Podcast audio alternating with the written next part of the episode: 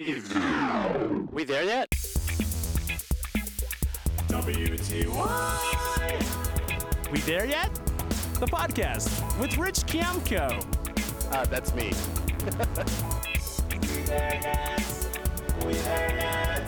And hi, welcome. Welcome to WTY We There Yet podcast. I'm here live broadcasting from Harborside Atrium in Jersey City. Uh, and I'm here with three of the finalists from the Six Sixth Borough Comedy Festival. How you guys doing tonight? Tonight, afternoon, where I'm so on automatic. We just had an incredible nonstop marathon. It's a big weekend for I- you. it's a big weekend. I think I, I feel like I just did five weddings. Yeah. Uh, yeah, so I'm here with Sandeep Sen, uh, Emily Walsh, and Glenn Tickle. Hello. Hi, guys. Hello, people. It is afternoon. What time is it? I don't even know what time it is. It's about 420. It's actually. 4:20. Oh, wow. Yeah. How, appropriate. appropriate. I feel like it's 4:20, and I don't even use, but I feel like emotionally I'm in that space. Well, we're here, uh, and we're actually we're in another hour. We're going to have a ro- or another two hours. We'll have a roast of Mayor Fulop, and then we're going to have the finalists. The three of you are three of the six finalists of the Sixth Borough Comedy Festival. All of, just to sort of fill our listeners in. So over 130 comedians, performers from around the country uh, are here this weekend in Jersey City at the Six Sixth Borough Comedy Festival. We had 30 stand-up comedians competing in the stand-up category. There was stand-up sketch, improv, uh, podcasts, and uh, and this is a podcast. And uh, now we're going to interview the three of them. So. Uh, congratulations to you all. How do you feel, Sandip? How are you feeling? It was a. How was your night? Oh, it was a great night. Uh, did did the stand up and also the roasting. Oh, right, Uh. I'm still confused as to why the mayor is letting us roast him.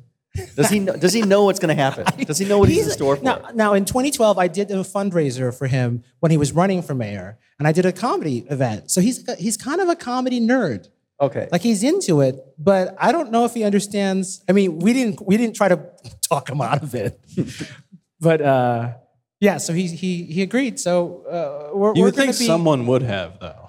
Some right. advisor might have advised Would- against it, but I'm excited for him. I, I, it's going to be a good time. I think that was a uh, tactful way of saying he's going to die a slow death.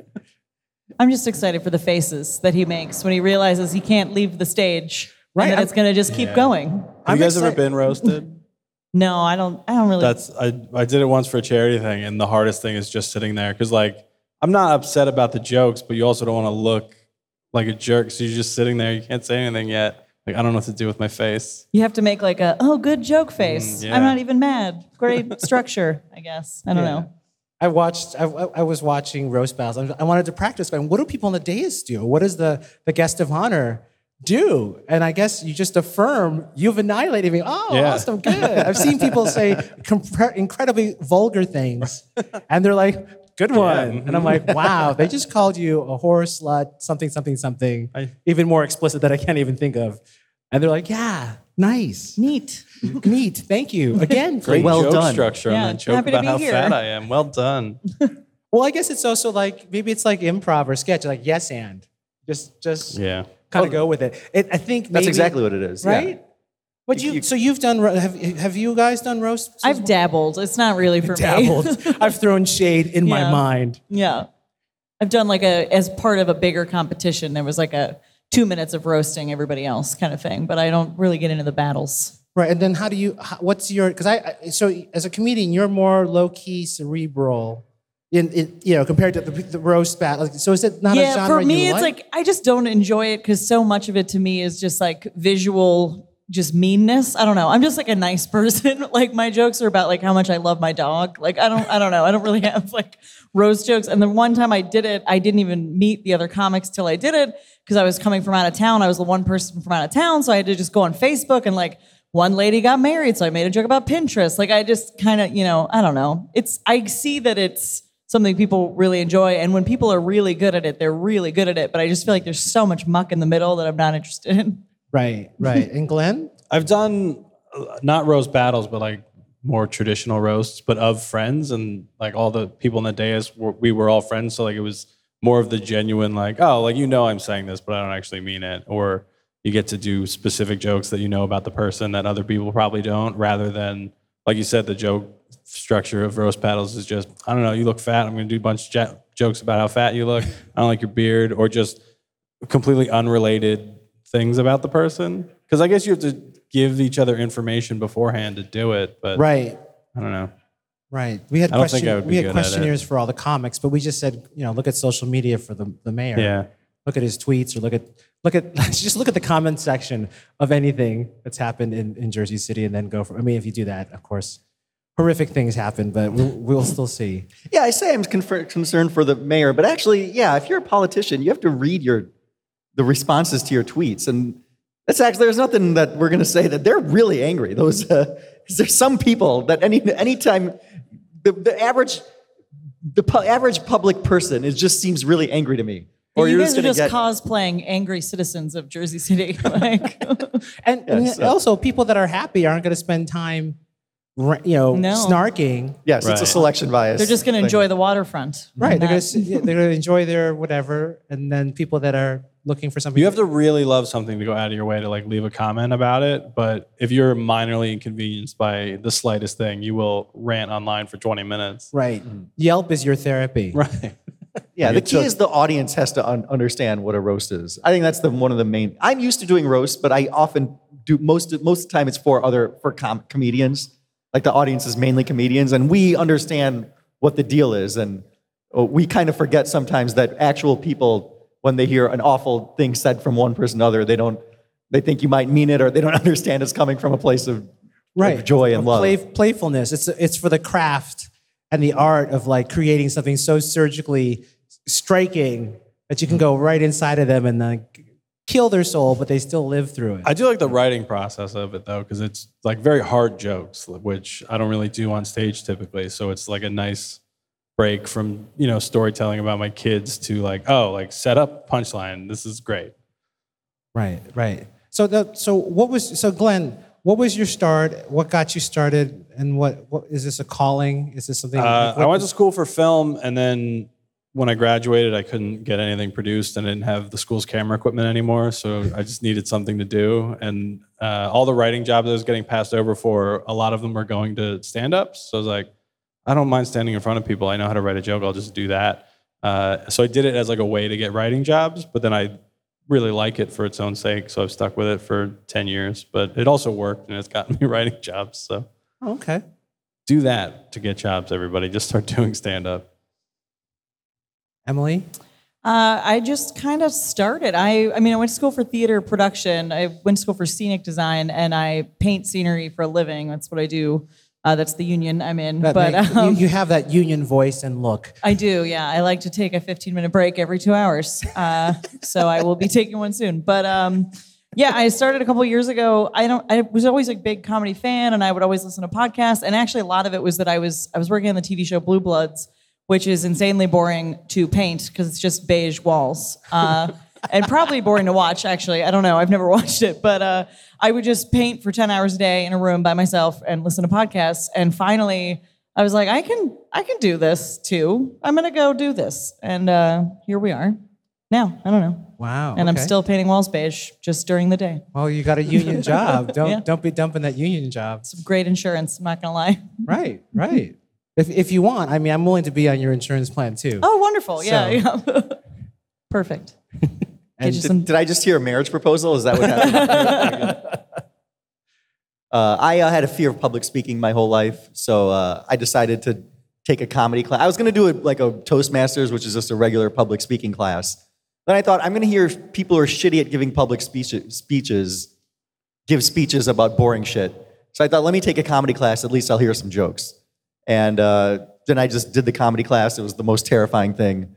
Uh, for two years at open mics, I would just be really nervous before going on at open mics. And but I, I really loved it. It was kind of a thrill when I did our class show. Right. Uh, it was kind of like when you are afraid of going on a roller coaster, and then you your parents make you go, and you're crying, and then after it, you're like, all right, I want to go again.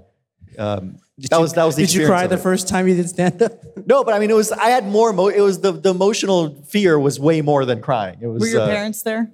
No, they were not, and uh, they would they would Just see me shoved you much in a later. Like, Not go. like my jokes. You're a man now.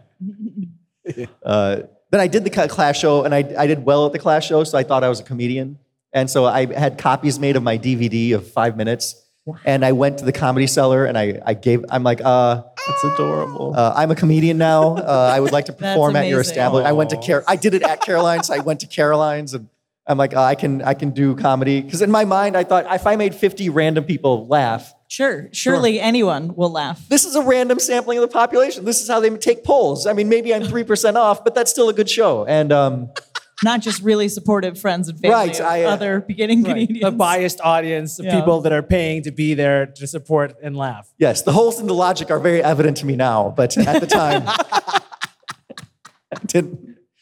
Uh, I remember they were very nice. I, I, I remember I went to the comedy. Store. They cellar. were I- very nice. They were nicer, and they're like, "Well, you know, it kind of kind of doesn't work like that." But then you see all this stuff like, "No, you got to not take no for an answer. Be Yeah, aggressive." yeah. So I'm like, "No, take my DVD," and then they took it, and Threw I it burned away. it. I'm sure, but Yeah. you know, they didn't like piss on me in front of me, which is which is very nice. That was very- How much McDougal did that cost to make 50 DVD copies of five minutes? In those days. I don't I don't think much, but yeah, it wasn't free. That's for Yeah, sure. You had to yeah. make the copies of the DVD. I I mean, I, I had don't a, know. I had a DVD. This is how old I am. I had like a DV, a triple DVD burner. I would make DVDs and demo cases. I'd be mailing them, mailing to like colleges for bookings. This is I would do how- that with film stuff. But we had like the big stack one on campus. So you put the one you're copying on top and just like spit out 20. So it would take, you know, 10 minutes instead of a day. Right. It's very convenient. But now we don't need it. We just have links because the Right. internet Everything's took just a- over. everything's just digital. it's the death of physical media. Yeah, I don't have Right. anything that could play a DVD if I wanted to. I feel I'm bad when people say, "Hey, buy my CD." It's a band, my new CD. I'm like, but but I don't What have will a I do with that? Yeah. CD player. It's like, check out this cotton gin. If it's a band I really like or somebody I specifically want to support, like I'll buy their thing, but then I'll still stream it. You Like, I just don't- download I'm not it. gonna even put- now they give you the cards where you can just go to i and you Yeah. can go on iTunes, right? Don't they do that? Yeah, you the can bands? buy a download code just so you're Right. giving them money in the moment and then you still download it. It'll come included in a lot of stuff. Now, like if you order a band's like album on vinyl, it comes with the download code to get it. That makes sense. Yeah, if the band's still giving you CDs, they don't deserve like, dude, get a download code, man. Listen, It's yeah, it's but it, there's something I guess about hipster about this vintage idea of a CD. Well, now it's not even CDs. People are making uh, tapes, and they just have download codes, and the tapes have their audio on them. A couple, I've seen a couple comics do this. Wow. And Josh it's Gondelman just for did the it, right? nostalgia of it, and no one like listens to the tape, but it's like a way to deliver the download code is to be in this. right cassette because you need to have some sort of object. Yeah, I've seen people try to sell the cards with just the code after shows, and it never seems to go well because I think a lot of audience members don't understand what it is they're buying. and they don't want to just take this piece of paper and then lose it, and then be like, "Oh, I spent ten dollars." So if you can give them a CD, even if they're never gonna listen to it, like they'll buy it, but then you know, put, It'll Put a still piece of be paper it'll with still the be code in in there. plastic. The CD will still be in plastic sitting yeah. there. I have so many like mo- any albums that I've bought physically in the last ten years have probably I, I've not played them on anything other than online. But I have them just because they're bands that I like. I was like, oh, I want you to do well. Like, here, take my twenty dollars. Right, it's more like a it's more like an in-kind donation. and yeah. you're, Yeah. you're just exchanging an object in exchange for the Right. money, but you're not gonna. It's more symbolic. You can wear it or put it on the wall like a like a piece of art. Now, so parental relationships. I know I'll, I'll go back to you Sunday because we'll close. But so parents, what's their take on your comedy and how does it dri- drive your comedy, Um, feed, inform your comedy? My parents are weirdly supportive. Uh, it makes of my comedy friends uncomfortable. I mean, they all like my dad comes to a lot of stuff, so they all know and love my dad. Uh, my mom started coming when I started doing comedy, but then at one point she's like, "Look, I I love you, and I think you're very funny." He's like, "I just I don't want to sit through another open mic." I was like, "I get it, mom. I don't either." Like, oh wow! fine. So you have a you have an intimate relationship with your mother, and your dad has this aspirational denial. He shows up to a lot. I think he enjoys it more. Like my mom will go to things to support me. My dad just genuinely likes going to comedy shows. Oh, okay.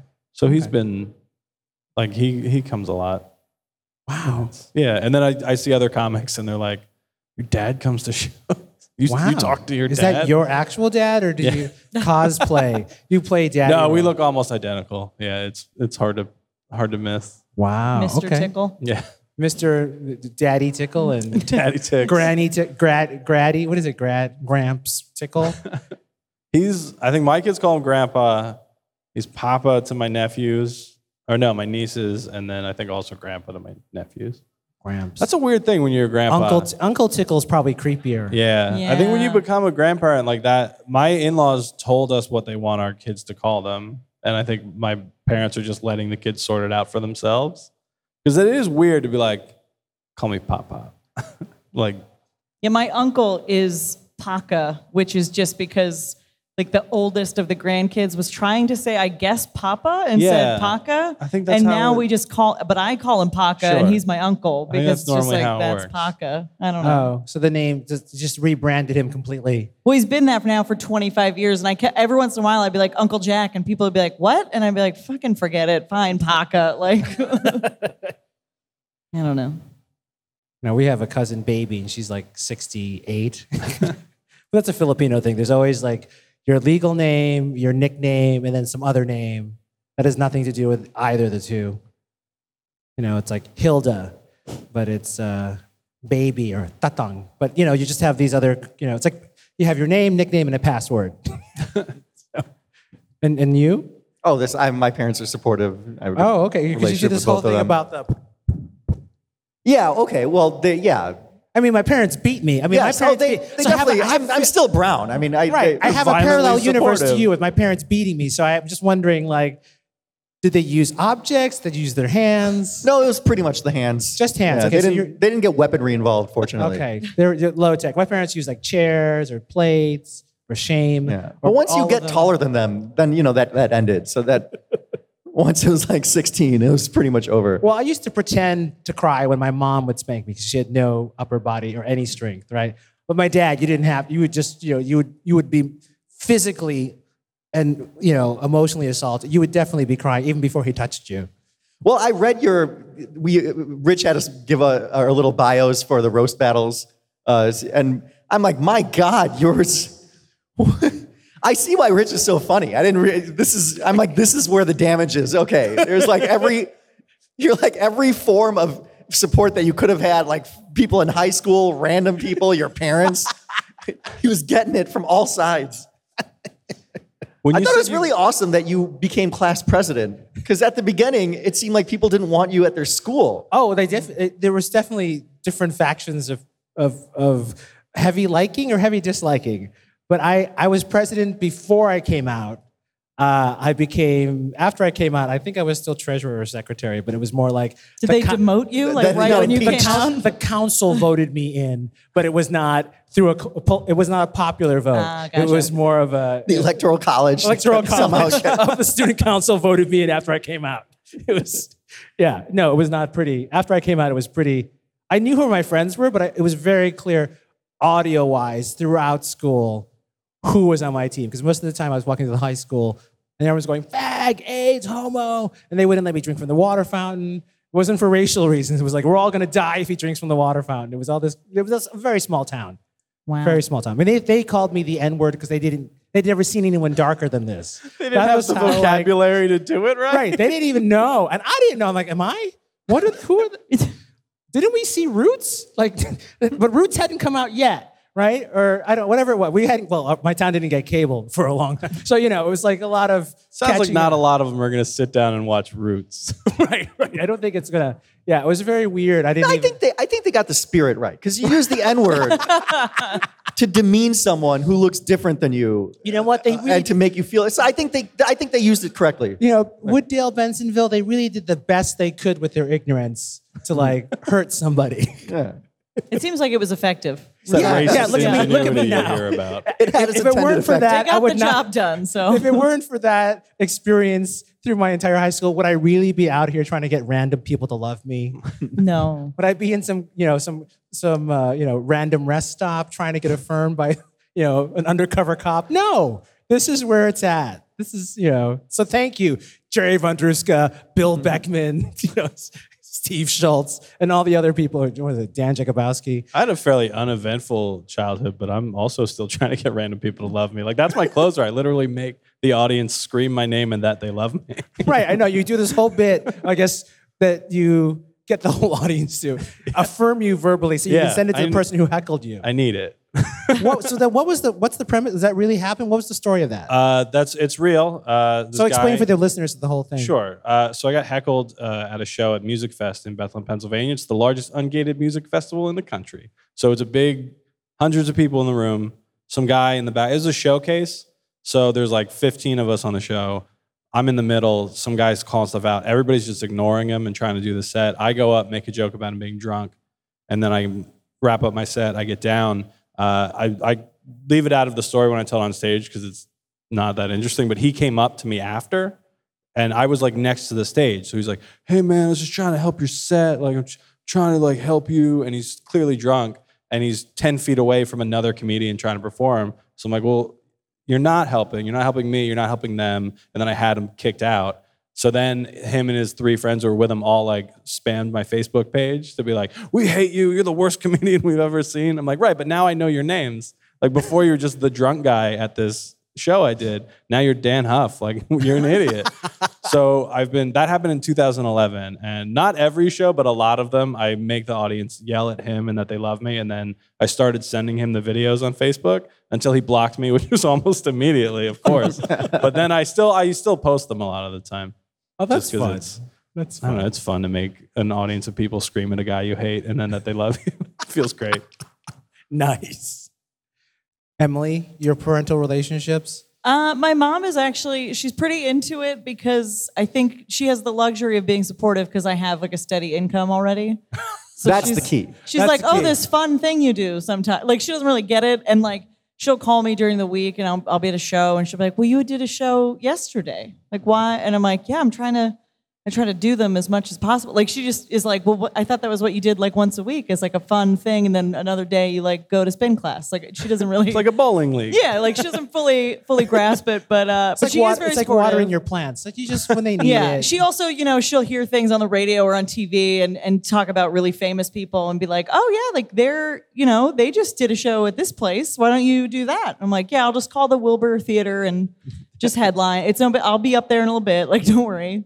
Madison So, Square uh, Garden is like hard. It's it just the schedule's tight. Yeah, yeah, they're just busy. They've got a lot going on with the basketball and stuff. That's but something I'll my be, dad would do. He was like, yeah. "Oh, I hear they're doing comedy at Madison Square Garden now. You Just should make give a them phone a call. call." I'm like, yeah, SNL Give tapes them a in New York, right? Yeah. Drop Like- off your DVD. Yeah, yeah, yeah. My uh, my extended family comes to a lot of shows. They really and they call it Emily's comedy skit. And I I recently headlined a family barbecue. Uh, Who books that? because uh, well, so my cousins they got married when they were 25, and they their birthdays are in the same month, so they both turned 50 and had their 25th wedding anniversary. Uh, so they had a party, and their last name is Mishler, so it was Mishstock, and I headlined Mishstock, and they made wristbands, and they actually paid me, uh, which was awkward, but I took it. yeah, of course. Yeah, yeah. They money. Venmoed me after I left, but I I did like 25 minutes, and they had a bunch of friends there. There was probably like 100 people there. Like it was pretty fun, but it was also like all day. They were like, oh, you know, m- their parents, my aunt and uncle are in their 80s, and they're very Catholic, and then they have grandkids that are as young as like 10. And all day, all the grown-up age people were like, the little ones and the big ones, they'll all be in bed by the time you do your set. Like, don't worry, the little ones and the big ones, they'll all be gone. And then 10 o'clock rolls around and they're like, well, we've never made it out to see you. So we're going to watch your set now. Like, we're going to watch the skit now. So then all the grandkids are like sitting in my aunt and uncle's Oh, lap, boy. like front row, right in front. So I was going to do like 40. I did like 20 because I was like, oh, all right. Uh, cool, cool, cool, cool. Got to cut tight, out half the set. Do 20 Yeah. minutes of family friendly and then Just it- family friendly, like jabs at my cousins. Like I and, and I had written a couple like roasty type jokes for them, and and my family also just loves making fun of the fact that I'm like a New Yorker that like doesn't have kids. They think it's like wild that like I don't go to Target every other day. I don't know. They just have a very standard lifestyle, so they think I'm like insane. Um, so I just made fun of myself for 20 minutes. I did a I did an engagement. At, one of my cousins got engaged. I was doing time, and in the middle of it, like a five year old, my five year old like cousin's kid comes up and just starts hugging me in the middle of my set. You're set. so I got a hugging ovation from Nice, nice. from a five year old. It was hard to do all the time then, but that did. Uh, sometimes people heckle you and they throw off your timing, but You never. You, you. It's a different thing when It's they go, different hug than a you. physical embrace. Yeah. He was trying to like pull you out of your your automatic funny and just just love me, love me. You're like, no, fucking love me. Laugh at my joke.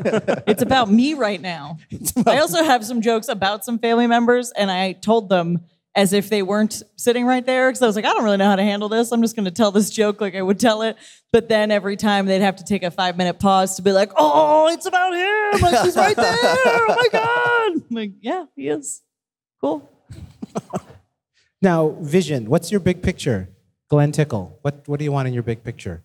Uh, Like- I don't know that I've ever thought about it. I, I just like doing comedy and writing things, so I've been doing that for a while. Um, but I, I mean, a lot of my jokes are about I'm, I'm married and have kids, so like I like spending time with them. So uh, I, it makes me What? unappealing you love to your like. family? What Yeah, I know. What kind of comedy I'm a art dork. is this? Uh, I mean, I feel like it makes me unappealing to Asians and stuff because they're like, "Oh, we can get you out." I got offered a, a cruise ship, but they wanted me for three months. I was like, "No, like absolutely not."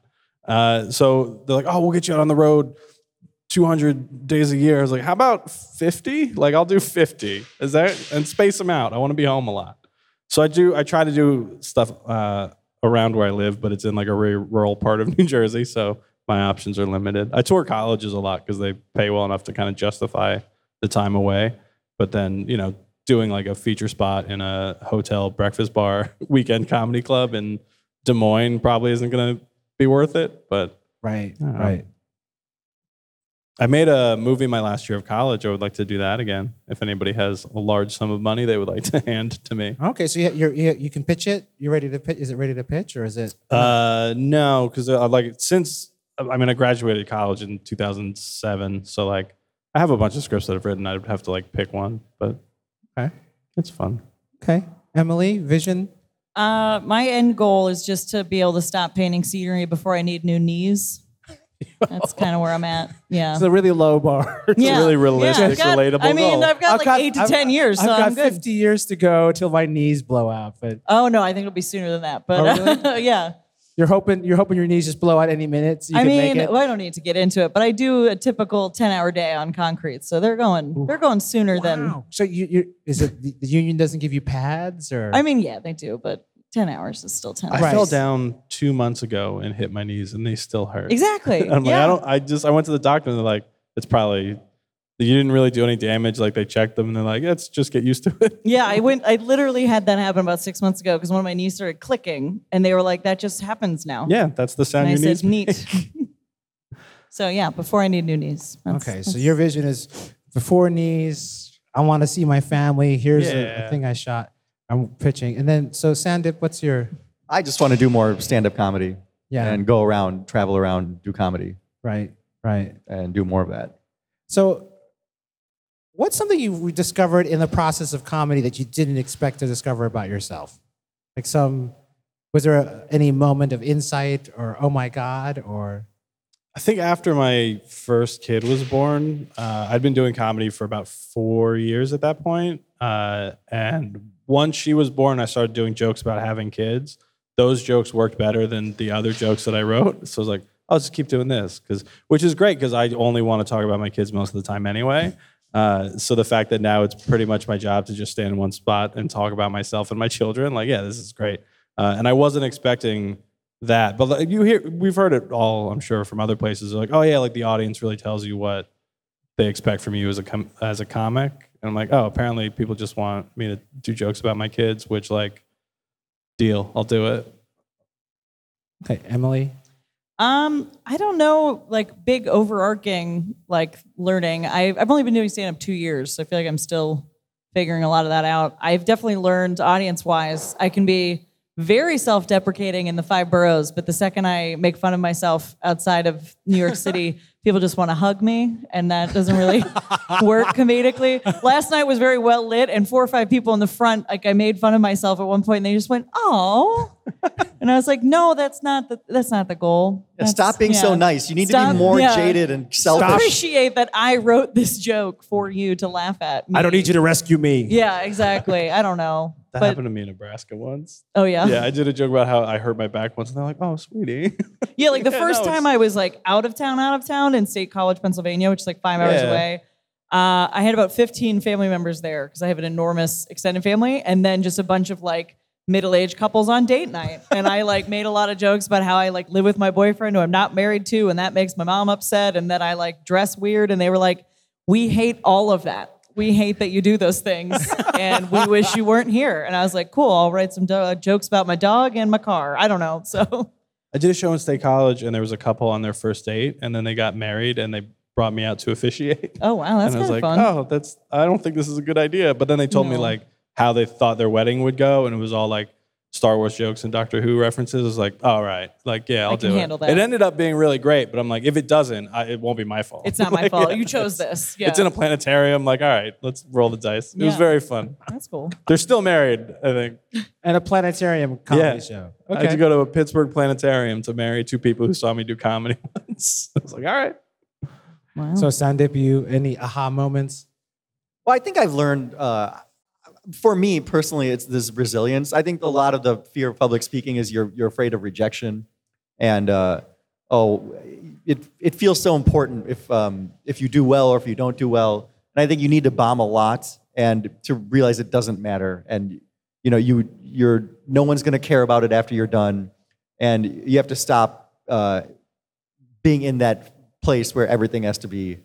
Uh, where the stakes are so high when it's just it's just comedy. Right. Uh, right. And I think that's where a lot of that came from. I'm still learning to do that, but I think there's a lot of resilience that comes from from doing stand up comedy. Right, right. I mean, I had a gig which was which sounded cool. It was like a Star Wars jazz themed event, right? There's That like a, great. a jazz orchestra band Yeah. doing their riffs. Are they just playing music from like the Star Wars Well, they're- cantina? They're, like taking what? they're taking Star Wars and then they're doing their own kind of funk jazz around it, and then it's costumes. So people show up all dressed, and and in between the sets, I'll do a little you know thing. I was gonna pl- I was gonna plug the Sixth Borough Comedy Festival for it, right? It's like, oh, this will be fun, and I'm like, I don't have any actual, co-. so I'm just kind of grabbing stuff from my closet. Like the Lando Calrissian was like the, the the image for the event. I'm like, okay, well, I'm gonna do like a a Spandau Ballet Calrissian. You can pull off a cape. Yeah, so I had like shoulder and all this, just all this stuff I could pull out of my closet that I, you know, after I've decluttered and thrown out everything in my life.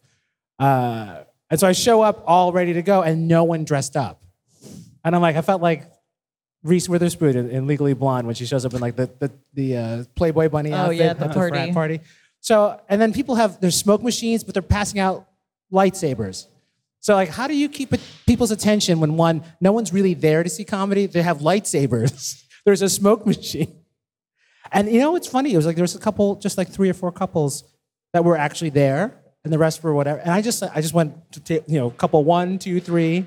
Like you said, it's just comedy, and I was like so committed to it that I didn't care. I had the, the those couples had a great time while everyone else was sword fighting or drinking or fucked Yeah. up, and then You have to just choose joy because like the first time you travel to perform for like six people, you're like, oh, okay, this could be terrible, or I could just really get to know these six people and like hope it goes well because I took a bus to get here or whatever. Yeah, Right. comedy's one thing that still happens without consent sometimes. Uh, Right. people- Yeah, you show up in a bar and there's people who are just there to drink. They, They do just- not want. They do not want to hear comedy. They're They catching want up to with drink. a pal, Yeah. and you're like, hi, like, we're no, it's time for jokes. Yeah. Like, no, thank you. Please, I took a train to be here. hey, I was paid to be here. Yeah. Do you guys want to be here? Too? Yeah, I know you're not being paid to be here, but I'm being paid to be here. Can you? Oh, oh, okay. I'm just gonna love myself. Cool, cool, cool. Well, we met a while ago uh, at a showcase to do college oh, shows. right, college showcase. And doing those uh, has really taught me uh, don't like to just do the hour. Like it doesn't matter if anybody's there because it's such a coin flip doing colleges. Like whether they've promoted it at all, whether anybody's going to be there. Sometimes it's like a giant room and there's hundreds of people, and other times it's three. It's the three kids who booked you. You're like, oh, all right, I guess I'm just gonna hang out with you guys for an hour on Valentine's Day. Cool. right, Yeah. right. Cafeteria or yeah, something. and like, uh, you can. If you just do it, it's fine. And if you don't, I mean, they don't pay you. So just just right, do it. right. I remember Try getting- to enjoy yourself. I was in a giant like atrium like this for I forgot what college, but it was like the 12 students They're like, "Oh my God, we forgot to advertise, Yeah. but we got all the money for you. We printed all I mean, these flyers, We got we a to check. we have a great the check, the full payment. I'm like, awesome. And you flew me out. I I love my hotel room, but I get here, I'm like, oh my God, it's 12 of you in a giant like mall atrium. But I got a standing ovation from 12 students. It you feels know? terrible to start, but by the end of it, you're like, I don't know. I've, I've learned a lot about all six of you. right. We're Like, all I know what your each other on majors are. I know when you graduate. like, I'm rooting for you. Let's work on a vision board after the show. You know, it's just it was so personal at that point. Right. My record low for performing in front of anyone was one and a half. One and It was- It was, Was it two a baby? people. A dog? No, it was two people, and then one went to the bathroom during my set. and died. So,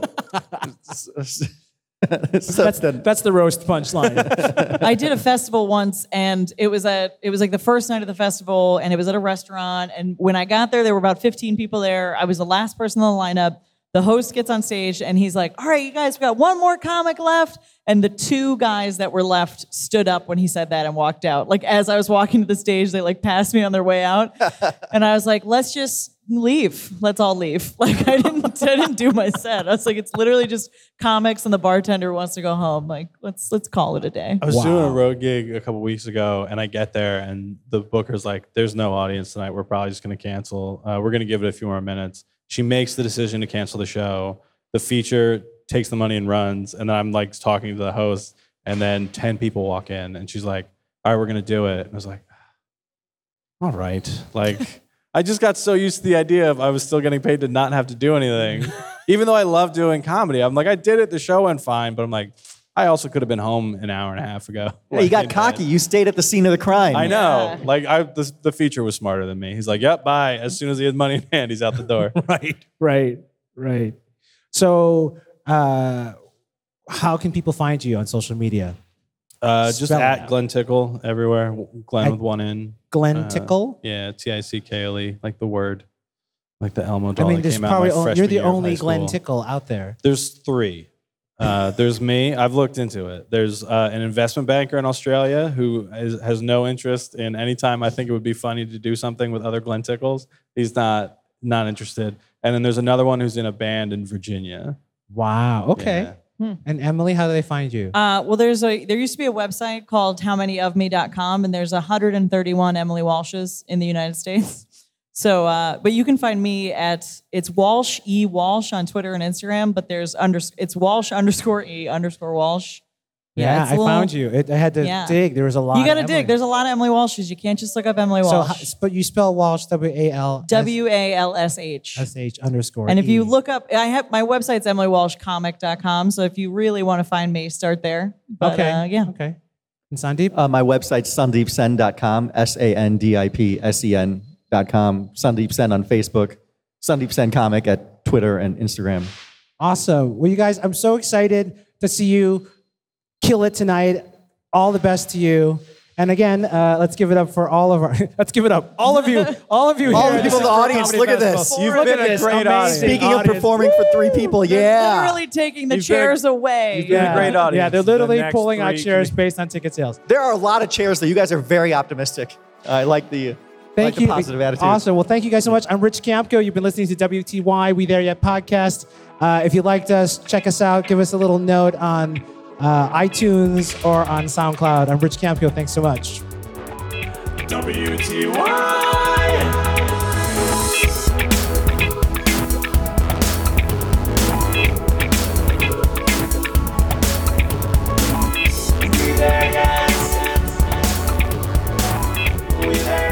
It's a comedy journey.